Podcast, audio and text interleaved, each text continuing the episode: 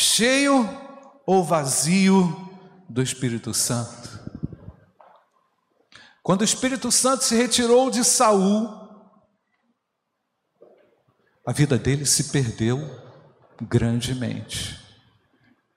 E todas as vezes que nós negligenciamos a voz do Espírito Santo de Deus,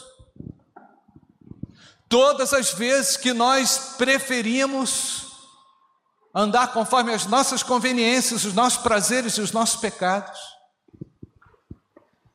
mais embrólios a nossa vida é, se resume, mais travamento acontece dentro de nós. E de repente, você chega no dia três de janeiro de dois mil e vinte e um e se pergunta: eu estou cheio ou eu estou vazio do Espírito Santo de Deus? Nós já sabemos, e é muito claro aqui para mim e para você, que a nossa espiritualidade, que a minha espiritualidade, que a espiritualidade na Bíblia é muito mais do que um arrepio, é muito mais do que uma emoção, é uma ação a serviço daquele que garante a nossa caminhada. Então, se eu parar para pensar que o reino de Deus veio inaugurar no meu coração algo que flui, que pulsa, que me coloca em movimento, eu tenho que questionar o porquê que eu não ajo de acordo com o Espírito Santo. Por que é que eu não consigo ouvir a solene, poderosa, grandiosa e doce voz do Espírito Santo? Por que é que eu não consigo ser direcionado pelo Espírito Santo de Deus? Ou em que tipo de, de parada a minha vida É, é, chegou, em que eu não consigo mais, pastor, eu não consigo mais ter visão daquilo que Deus quer para mim? E eu fiquei um pouco preocupado hoje de manhã. Pastor Marcos perguntou assim: quem tem sonhos para dois mil e vinte e um? Eu não olhei para trás não, irmão, mas ele falou que alguns, pastor, ele falou assim, pastor, só eu e você e mais um. Eu fiquei preocupado, porque quem está cheio do Espírito Santo tem sonho. Amém ou não, irmãos? Quem está cheio do Espírito Santo é movido por ele, é movido pelo sonho, que não é seu, é o de Deus. E quantas vezes, movidos pelos nossos sonhos, simplesmente fantasias, nós chegamos a um final de ano de dois mil e vinte, talvez cheios aí de frustrações, porque não deu certo um monte de coisa. E porque não vai dar certo um monte de coisa quando nós estivermos distantes do Espírito Santo de Deus? Não adianta, não adianta a habilidade, não adianta o impulso, não adianta a emoção, não adianta esbravejar, não adianta falar alto, não, não adianta. E o dois mil e vinte e um, gente, para a glória de Jesus, a sua vida será conduzida pelo Espírito Santo de Deus. É hora da gente dizer para que realmente nós viemos. Nós viemos para servir a Deus cheios do Espírito Santo de Deus. Todas as vezes eu sei que eu e você estamos nesse, nesses embrólios aí da vida, nós perguntamos: Senhor, onde está o Senhor nessa história? E nós sabemos muito bem que o ano de dois mil e vinte nos ajudou a enfatizar grandemente a soberania de Deus na minha história pessoal e na história coletiva da sua igreja. E eu sei, irmãos, que há uma urgência, porque quando a gente está na presença de Deus, como nós cantamos aqui nessa música, que eu ainda estou aprendendo, troquei as letras um pouco, mas quando nós estamos na presença de Deus, nós nos enchemos de amor pelo perdido. Não é assim, irmãos? É assim ou não, irmãos?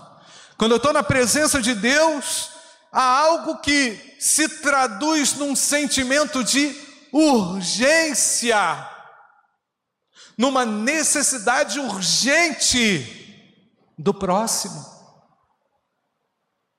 Por isso que eu falei aqui, irmãos, naquela música, como é que é? Tu és o meu descanso, não é?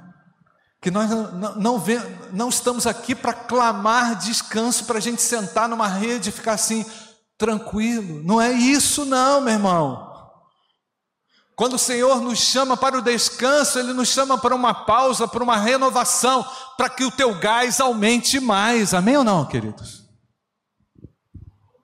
Para que você tenha força para prosseguir diante das resistências, diante das ameaças, diante da oposição, que é ferrenha, que é dura, contra mim, contra você. Então, eu quero fazer uma consideração aqui, irmãos, com relação à anunciação do Evangelho. Ah, pastor, eu não sei pregar o Evangelho. Você pode pregar o Evangelho indiretamente também, com o seu testemunho, mesmo sem ser um pregador. Pastor Marcos nos desafiou aqui, hoje pela manhã, a sermos seguidores de Jesus e compreender, no segundo ponto, a vontade de Deus. Quem estava aqui de manhã ouviu, não é? Qual é a vontade de Deus? De repente você está no dia três de janeiro aí, todo zoado, todo preocupado. Qual é a vontade de Deus, meu amigo? A vontade de Deus, meu irmão, é que você abra sua boca e fale de Jesus, para que a sua vida seja um instrumento de salvação no ano de dois mil e vinte e um. Não quero exercer pressão sobre você, mas eu quero só que você lembre que o Espírito Santo de Deus, quando se move em nós, nos cobra. Ele nos chama para um movimento, Ele nos chama para uma ação de Deus na terra. Irmãos, a ação de Deus é global. Você e eu temos uma vocação global. Deus nos chamou para anunciar o Evangelho. Amém ou não, irmãos? Então, através dos seus dons, através da sua arte, do seu talento musical, seja o que for, no seu trabalho, Deus quer usar você como instrumento de salvação. Olha só o que o apóstolo Paulo falou em Romanos capítulo dez, versículo dezessete. E assim a fé, o que está escrito, irmãos? Vem pelo ouvir. Olha só, irmãos, que lindo, onde está o povo de Deus, onde estão as bocas que se abrem para adorar e para comunicá-lo. E assim a fé vem para o ouvir, pelo ouvir, perdão, e ouvir pela palavra de Cristo. Então presta atenção, irmãos, olha, é a palavra de Cristo na sua frente. O seu dois mil e vinte e um vai ser assim ou não? Amém, queridos? É a palavra de Deus na sua frente, adiante de você, abrindo caminho onde não existe caminho. Nós acabamos de ouvir aqui, hoje pela manhã, pastor Marcos dizendo, ele era o último da fila para se converter. Ah, aquele ali não. Todos, menos ele, é aquele que estava pregando o Evangelho aqui de manhã, testemunhando e falando o amor de Deus. Deus me alcançou com um propósito. Então olha só, irmãos, o pregador onde é que tem que ficar? Ó? Escondido. Atrás de que, irmãos? Da palavra de Cristo. Olha, é isso que está escrito lá. E assim a fé vem pelo ouvir, o ouvir pela... A fé vem pelo ouvir pela palavra de Cristo. Cristo conecta a sua palavra na sua vida, para que essa palavra se conecte na vida de alguém. Não é a mágica do influenciador digital, não é isso não, irmãos. Não é a magia do marketing que faz isso não. Quem faz isso são os servos de Deus que colocam a palavra de Deus adiante deles.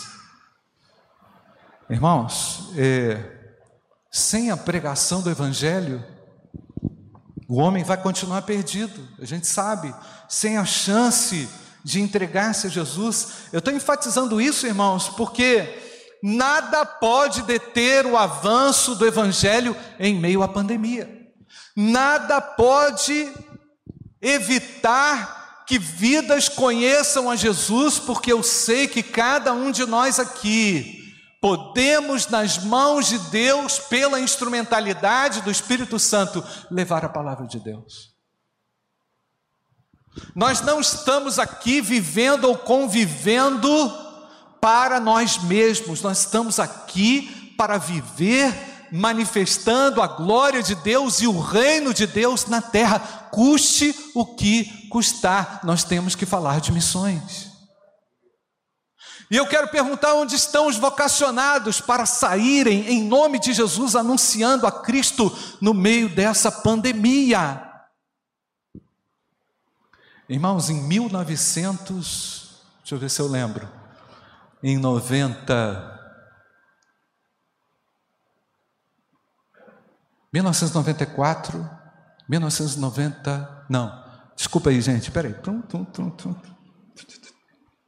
mil novecentos e noventa e cinco, noventa e quatro, noventa e cinco, conheci a professora Beth Antunes, da primeira igreja, uma mulher que já naquela ocasião tinha oitenta anos, e a vida dela era uma vida mergulhada na história do povo de Deus, e só numa entrevista com ela, eu ouvi falar de um nome chamado Thomas Jefferson Bowen, primeiro missionário batista que saiu da Geórgia para vir para o Brasil em mil oitocentos e quarenta, e vovô era muito garoto. Esse homem paga o preço de sair da Geórgia para o Rio de Janeiro, sabe para quê, irmãos? Dois meses de barco, sabe para quê? Para pregar o evangelho para os africanos iorubás, no Rio de Janeiro. Não tinha vacina, não tinha proteção, não tinha máscara, não tinha face shield, não tinha estrutura nenhuma, não tinha nem apoio, mal, mal tinha apoio.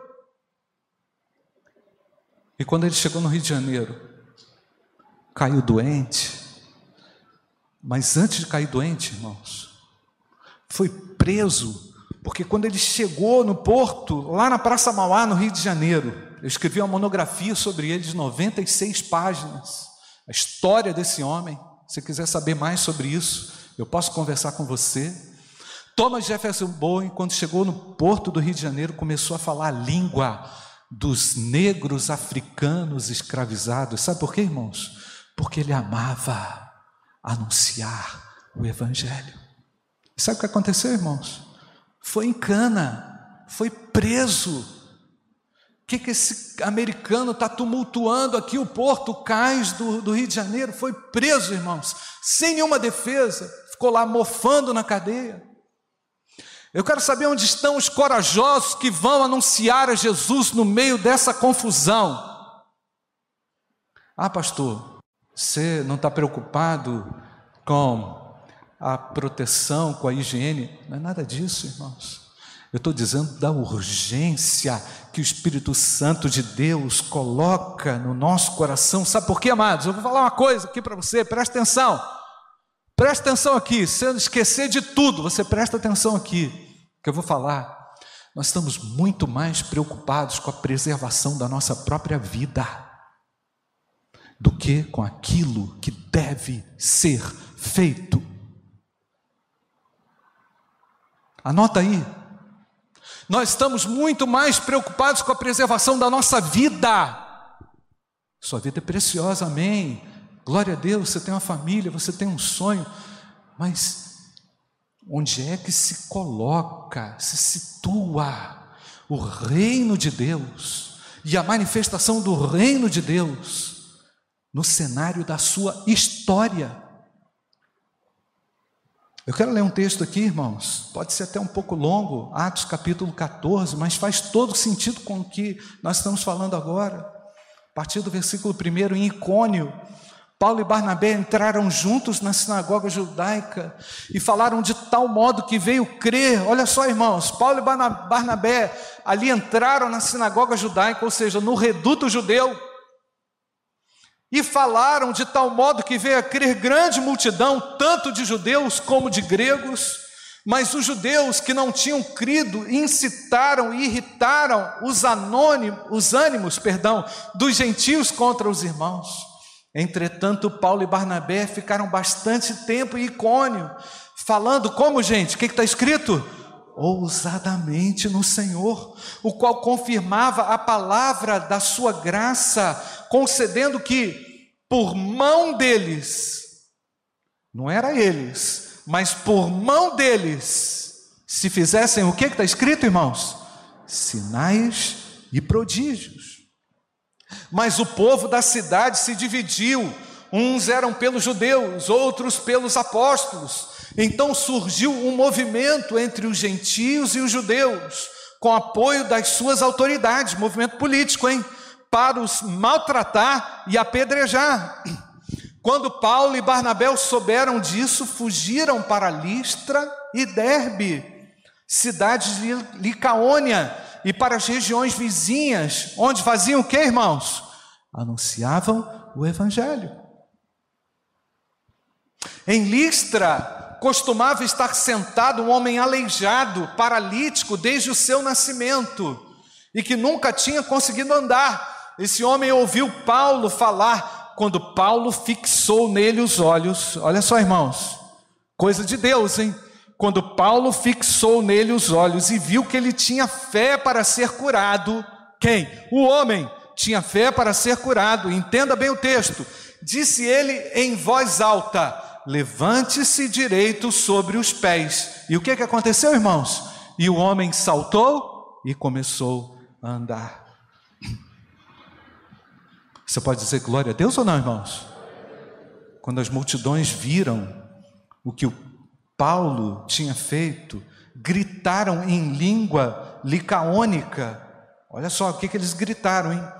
Os deuses, em forma de homens, desceram até nós. A Barnabé chamavam Júpiter e a Paulo Mercúrio, porque este era o principal portador da palavra. O sacerdote de Júpiter, cujo templo estava em frente da cidade, trazendo touros, presta atenção o que aconteceu, irmãos, touros e grinaldas, para junto dos portões da cidade, queria oferecer um sacrifício juntamente com a multidão, olha a confusão.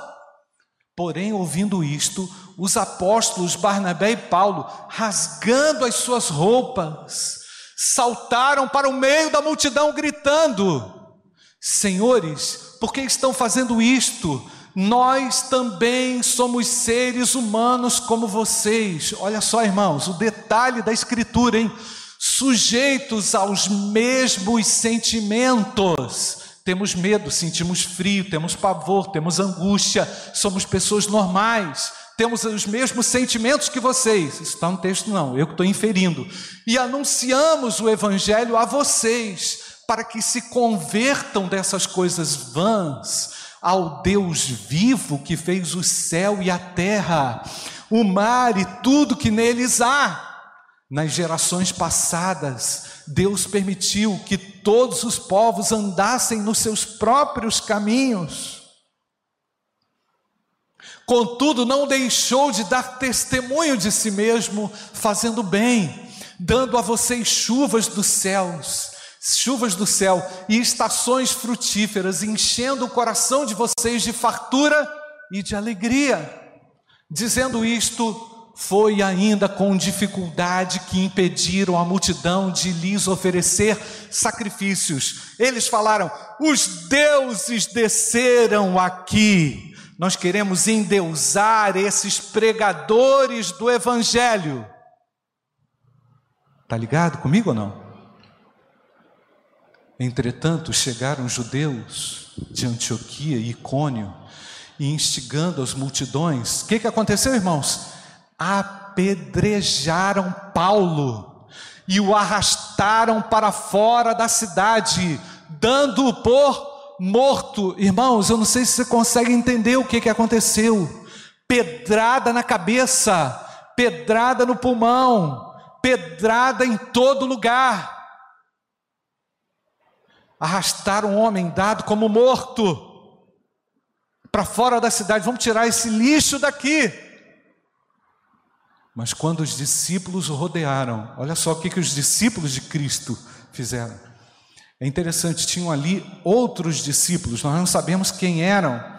A Bíblia fala ali de Paulo e Barnabé, mas havia ali seguidores de Jesus que rodearam, e ele se levantou e entrou na cidade, entrou na moral, porque já tinha saído apedrejado, entrou cheio do Espírito Santo. Irmãos, eu não sei se você consegue perceber a dimensão desse texto, mas ele fala de algo sublime, sobrenatural, que só Deus é capaz de fazer por nós. O Espírito Santo está entre nós, amém ou não, igreja?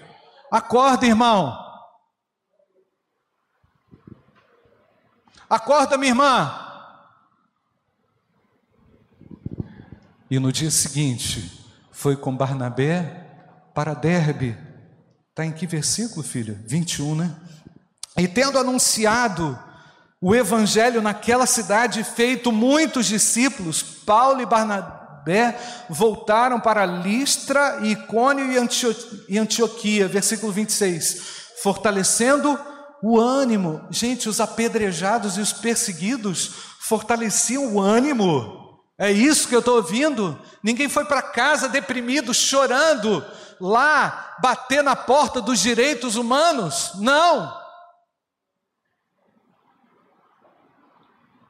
Fortalecendo o ânimo dos discípulos, exortando-os a permanecerem, como, irmãos? Está escrito aí? Firmes na fé, e mostrando que através de muitas tribulações nos importa entrar aonde, irmãos? No reino de Deus.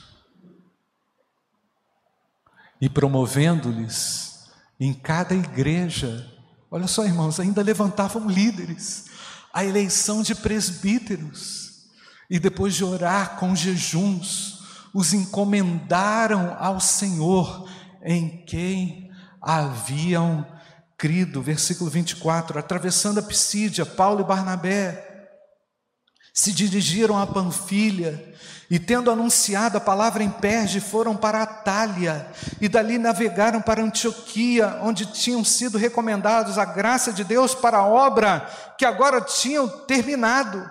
Quando chegaram em Antioquia, reuniram a igreja e relataram o que, irmãos? Tudo o que Deus havia feito com eles, e como tinha aberto aos gentios a porta da fé, e permaneceram muito tempo com os discípulos.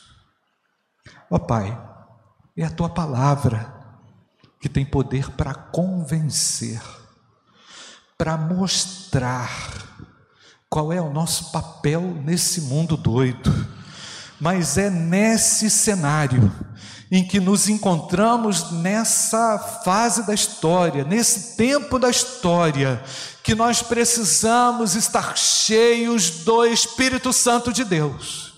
Eu te clamo agora para que tu levantes obreiros nesse lugar para a tua seara, Senhor, que tu despertes vocações para anunciar com autoridade o teu nome no meio dessa pandemia, Senhor, que sejamos correspondentes aquilo que o Senhor deseja realizar, pois oramos no nome de Jesus, amém. Irmãos, eu vejo, estou falando isso porque eu vejo uma tendência muito grande hoje de é, autoexaltação. Eu estou falando isso hoje porque eu vejo uma tendência muito humana de criarmos ídolos. Percebe, irmãos? Como é que nós podemos fazer de uma coisa um ídolo para nós, de alguém um ídolo para nós? Você percebe, irmãos, como as pessoas se deixam ser idolatradas nesse tempo, como elas aceitam ser reconhecidas como as tais nesse tempo, num tempo em que a igreja precisa submeter à voz do Espírito Santo de Deus, um tempo em que a igreja precisa se colocar nas mãos de Deus para ser útil conforme Deus quer. Deus não está chamando influenciadores digitais, Deus está chamando servos para comunicar a verdade, para simplesmente falar que Jesus Cristo é o Filho de Deus, que Ele salva. Ninguém precisa ficar angustiado, nós podemos descansar com essa vocação que Deus nos deu. E eu quero dizer a você, meu amado, sim, em dois mil e vinte e um, o Senhor te chama para fazer discípulos. Você vai atravessar o ano de dois mil e vinte e um descansado, sabe por quê? Porque você vai ver a manifestação de Deus através da sua vida. Eu falei de manhã, você precisa conhecer a Deus, lendo a Bíblia, que o Senhor desperte ainda mais a sua igreja para conhecer as profundidades das riquezas do Senhor. Meu amado, não passe um dia desse ano sem ler a Bíblia e aprofundar no Deus que te chamou. Nós ouvimos isso aqui do pastor Marcos, o Senhor nos chamou para uma santa vocação. E não importa onde você estiver, não importa o dom que você tenha, Deus quer fazer o evangelho conhecido às pessoas.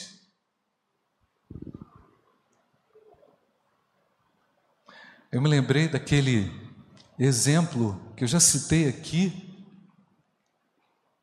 do irmão que convidou uma família inteira para vir à igreja, aí chega lá na sala do pastor no domingo, aí enche a sala do pastor, pastor, eu convidei, é, aqui tem toda essa família aqui, para o senhor pregar o evangelho para ele. Tipo assim, o pastor hesitou, né? Ficou meio assim e tal, falou... e tal, aí depois chamou o irmão, aqui meu irmão, caramba, há quanto tempo você conhece eles? Ah, tantos anos. Você nunca abriu a sua boca, meu irmão? Você nunca falou da graça que te alcançou? A graça do Senhor nos alcançou, precisamos da ousadia do Espírito Santo, amém ou não, igreja? Sabe qual é o senso de utilidade que a sua vida vai ter, o melhor senso de utilidade que a sua vida vai ter em dois mil e vinte e um?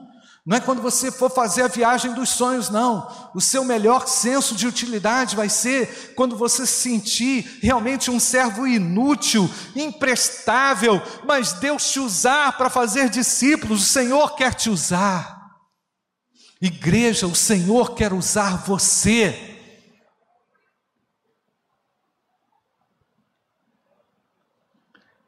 Irmão, usar uma... Antes da pandemia, a gente já vivia uma despreocupação doutrinária. Antes da pandemia, a gente já vivia uma despreocupação teológica, é verdade? Muita gente ouvindo de tudo e querendo tudo e achando que tudo era bom. A pandemia chegou e essa turma, onde é que está? A pandemia chegou... E, e a confusão doutrinária continua ampla sobre a terra e sobre o Brasil, através do seu smartphone, ouvindo tantas coisas que, meu Deus, é tanto devocional, é tanta coisa que o povo de Deus está assim, ó, abarrotado de coisas, não está sabendo entender ou compreender exatamente qual é o seu papel no meio disso tudo. E eu quero dizer qual é o meu papel nisso. Eu quero e preciso do Espírito Santo para falar de Jesus, amém ou não, queridos? Eu quero a ousadia do Espírito Santo. Você diz amém para isso ou não? Porque senão nós vamos chegar aqui no dia quatro de janeiro de dois mil e vinte e dois com a cabeça cheia ainda e falar assim, meu Deus, dois mil e vinte e um foi um caos. Não há ano caótico quando o Senhor intervém, amém ou não, queridos? O apóstolo Paulo passou um ano e meio junto àquele povo, na maior resistência, fazendo o quê? Discípulos, explicando o quê? A palavra de Deus. Então, meus amados, nós, nessa confusão digital em que nós estamos inseridos, porque há uma confusão digital, nós não podemos nos esquecer para que, que nós viemos. Nós viemos para ser igreja, para viver como igreja, para manifestar o poder de Deus através da igreja local. Irmãos, o culto é transmitido realmente online, mas só faz sentido viver a vida cristã quando estamos como, gente? Juntos. Presta atenção, eu vou falar aqui em alto e bom som. O apóstolo Paulo estava quebrado, os discípulos se reuniram ao redor dele, e por causa daquela reunião, o apóstolo Paulo tomou um fôlego novo, irmãos. Sabe o que, que significa? A cura na comunhão da igreja, a cura quando nos reunimos no nome dele, amém ou não, queridos? Você pode ser útil para alguém que foi quebrado. Deus quer te colocar como útil para aquele que foi apedrejado, chegou aqui arrebentado. Igreja digital? Igreja digital? Irmãos, eu não estou contra aquilo que nós estamos fazendo, mas eu estou compreendendo que isso aqui é apenas um instrumento. Quem vai fazer a obra são os filhos de Deus, são os servos de Deus, não são influenciadores digitais. Você precisa fazer a obra que o Senhor te chamou a fazer, amém ou não, queridos? Estava conversando até com a Janete sobre isso, né, Janete, outro dia. Como o marketing está por trás desse, dessa parafernália toda, irmãos. Ninguém se converte por marketing, não. Só vai se converter aquele que conseguir enxergar a palavra de Deus na frente dos seus servos, amém, irmãos? A palavra de Deus me transforma e vai transformar muita gente através da igreja de Jesus. Então, eu entendo, irmãos, que é o Espírito Santo que vai indicar ao servo o caminho de Deus nessa trajetória de dois mil e vinte e um. De repente você vai chegar lá no meio do caminho assim, ou até antes, e vai sentir assim, meio, tipo assim, e aí? E aí você volta e lembra que o Senhor, na dinâmica do Espírito Santo de Deus, vai te impulsionar e vai te usar de forma poderosa. É o Espírito Santo de Deus que vai dar a mim e a você a devida sensibilidade para aquilo que precisa acontecer debaixo da segura mão de Deus. É o Espírito Santo de Deus que vai dar a você o discernimento para que você confirme a vontade de Deus, aquilo que o pastor Marcos falou hoje de manhã. Qual é a vontade de Deus? Quando você vai buscar a Deus de todo o coração na palavra, você vai perceber o Espírito Santo te falando, te confortando, te, te deixando em paz, dizendo: é isso aqui, Deus, eu existo para ser útil, para a glória do meu Deus. O reino de Deus se estabeleça na terra através da sua vida. Pelo poder do Espírito Santo, é o Espírito Santo que faz a obra. Então, meus amados, eu quero lembrar a você mais uma vez, versículo quatorze, Perdão, Atos quatorze, verso quinze. Olha a tendência de veneração e de autoveneração do mundo de hoje, hein, irmãos? É o show. Senhores, por que estão fazendo isso? Nós também somos seres humanos como vocês, sujeitos aos mesmos sentimentos, e anunciamos o evangelho a vocês. Com que finalidade, irmãos? Para que se convertam dessas coisas vãs ao Deus vivo, que fez o céu, a terra, o mar e tudo o que nela há. Feche seus olhos. Será que você não quer renovar agora a sua disposição de ser útil a Deus? Eu quero te fazer uma pergunta, feche seus olhos, eu quero te perguntar: você está cheio de você? Ou você está cheio do Espírito Santo de Deus? Ah, pastor, o ano de dois mil e vinte eu vivi cheio de mim, eu estou até cansado de mim, sabe? Meu amado, Deus vai te dar sentido e significado à medida que você for útil a Deus. Deus vai te dar sentido e significado à medida que o ministério que Ele confiou a você for colocado em prática. Deus quer te usar, Deus quer te usar no poder do Espírito Santo de Deus. Meu irmão, não há espaço no século vinte e um, no meio do cenário que nós estamos, para acomodação. Não há espaço para vazios no coração dos filhos de Deus. Não há como suportar mais um ano complexo, vazio do Espírito Santo de Deus. Pede a Deus: Senhor, vem me encher do Espírito Santo. Será que você está servindo a você mesmo? Meu amado, se Deus está chamando você ao arrependimento, se Deus está tirando você do egoísmo, segura na mão de Deus agora. Diga ao Senhor agora: meu Deus, tu estás falando claramente comigo. Quanta besteira eu pensei nesse ano, quanta inutilidade no ano que passou, eu vivi no ano que passou. Senhor, vem me encher do Espírito Santo de Deus. Eu não quero voltar a ser o antigo Cioli. Eu não quero voltar a ser aquela aquela pessoa que foi morta e sepultada. Eu quero ser útil ao Espírito Santo de Deus. E o sangue de Jesus tem poder para te perdoar, meu amado. E o sangue de Jesus tem poder para te usar, meu amado. E é o sangue de Jesus que tem o poder agora de purificar o seu coração. Você vai abrir a boca e você vai ser útil a Deus no ano de dois mil e vinte e um. Antes da gente cantar essa música, fala com Deus. Fala com o Pai: meu Deus, vem me usar de forma poderosa no meu trabalho, na minha casa.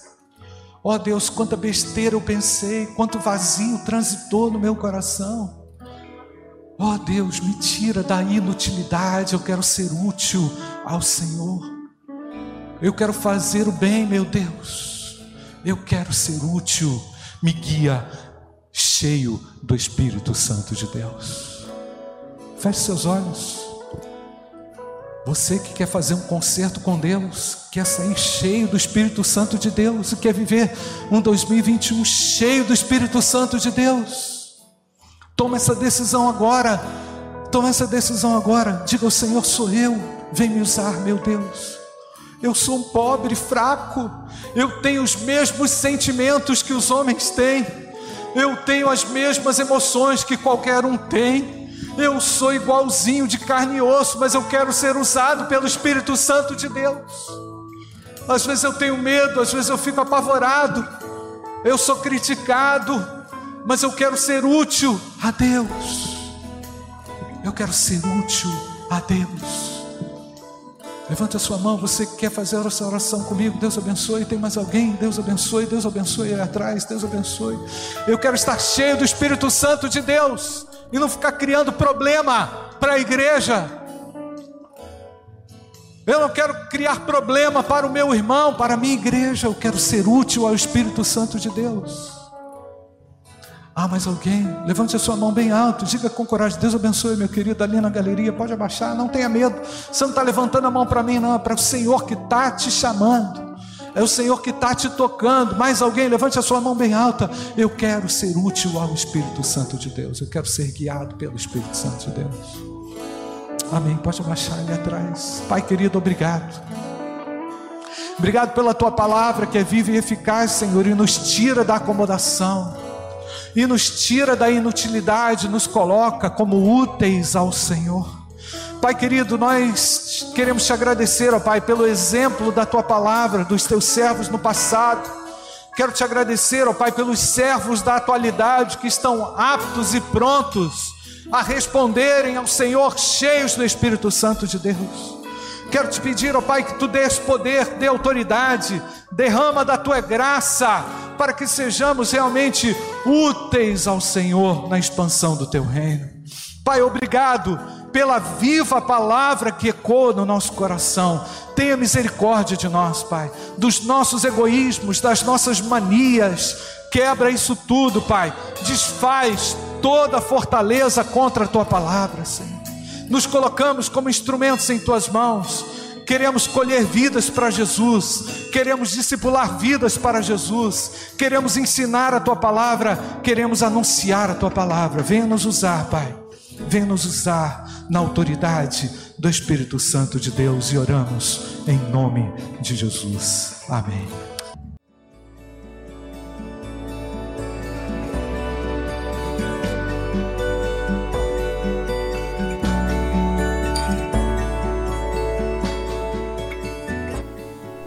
A Igreja Batista do Bom Retiro tem plena convicção de que a palavra de Deus é poder para salvar e transformar vidas.